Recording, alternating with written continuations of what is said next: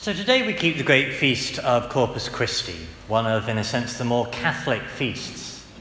And at the end of Mass today, we're going to have benediction, which, uh, in a sense, is one of those weird Catholic things that if a, a non Catholic watches what we do at the end of Mass today, it looks very odd. Um, that I'm going to do what, as a non Catholic would see it, I'm going to take what looks like a piece of bread I'm going to lock it in a metal contraption and then I'm going to throw some smoke at it.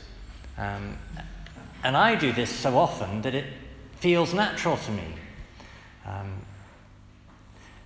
but it makes sense because of something else we do, namely receiving communion. And what I want in my sermon today is to, to make a connection between adoring Jesus in the Eucharist and receiving Him in Holy Communion. Because we, adoration and receiving Holy Communion, these things have to go together if it's going to be the real thing. So many centuries ago, the great St. Augustine uh, made a point about this uh, that was quoted um, by recent popes in the last century. He said, No one should eat that flesh namely the Eucharist. No one should eat that flesh without first adoring it. We sin by not adoring it. That if we believe what Jesus said, this is my body, if we hold fast to that faith of the early church that Jesus meant what he said, that it does truly become what he said. It becomes his body, his very self upon the altar. Then we should worship him here. And in fact, the church teaches that we should give the worship to Jesus in the Eucharist the very same level of worship that we give to God himself. So the church in its liturgy describes uh, different grades of worship that we give to different things, that we don't honor a saint the way we honor God. But there's a particular class of worship, the very highest, called latria. And the honor, the worship we give to the Blessed Sacrament is that very same level that we give to God Himself. Because the Blessed Sacrament on our altar is God Himself.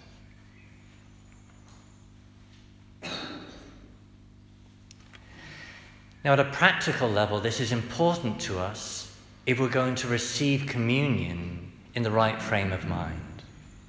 Because, as we all know, it's very easy to be coming up to communion, kind of get a little distracted, lose your focus, and somehow find you're back in your pew, kneeling down, and you've barely actually thought about what you did at all in receiving communion.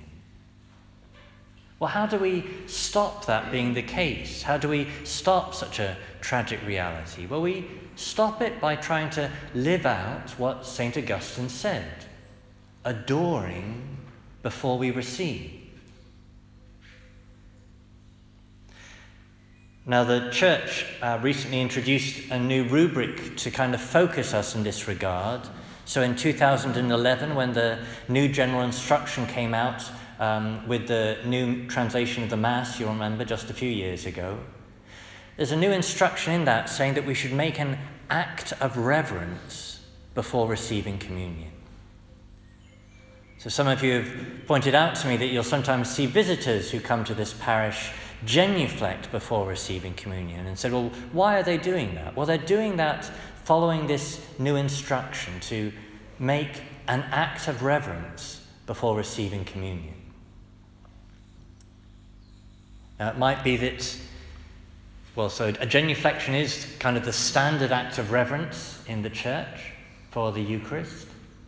But maybe if you're old and a little infirm um, and not able to genuflect without the support of a pew, um, you could follow the guidance of our English bishops and, and bow before receiving communion. Or you could do more still. The general instruction gives another option, namely to kneel to receive Holy Communion. Uh, and Pope Benedict and Pope Francis have uh, reintroduced that at St. Peter's in Rome.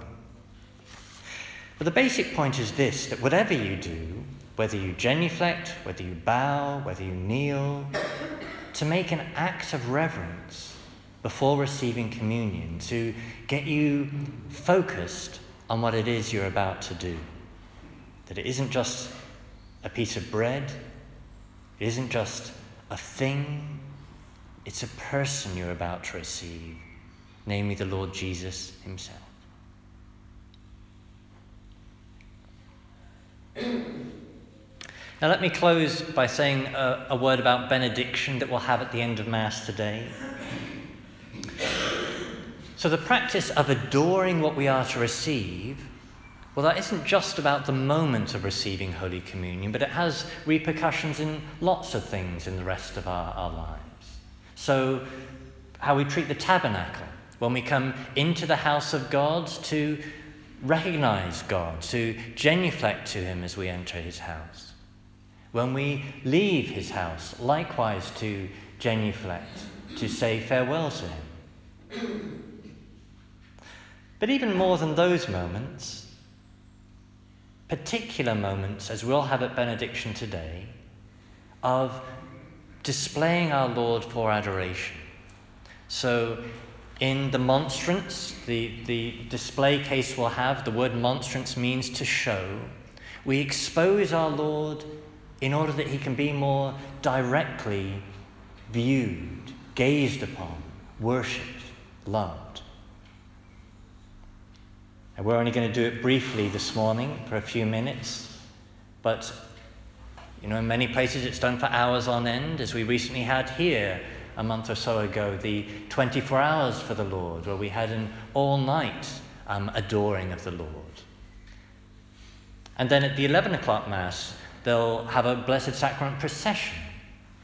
And in a procession, we symbolize something more still. We don't just adore Jesus in the procession, but we symbolize the fact that the Lord Jesus is with us as we journey through life.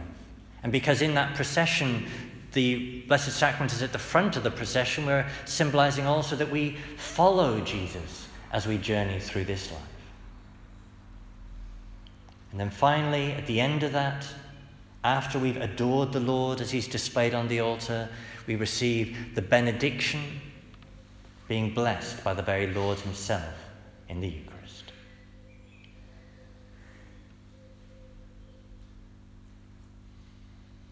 So, to sum that up, what we're doing this morning is one of those weird Catholic things, a thing that looks odd to the unbeliever, but it is something that very much helps us recall what it is that we're doing in so many other things.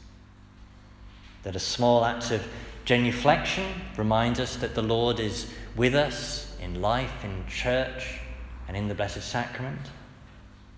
And adoring Him, exposed on the altar, helps us adore Him whom we would receive.